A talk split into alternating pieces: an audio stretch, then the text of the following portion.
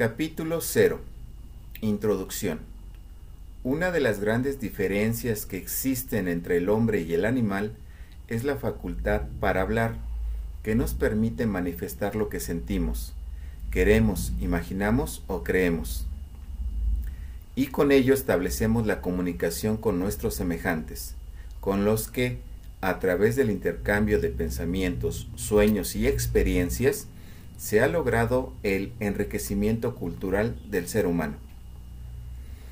Desde el inicio de la humanidad, como una más de las actividades del hombre, ha existido la preocupación de legar a generaciones futuras, y también en su presente, las ideas propias o ajenas, lo descubierto, la historia y, en sí, todo lo que se ha creído relevante.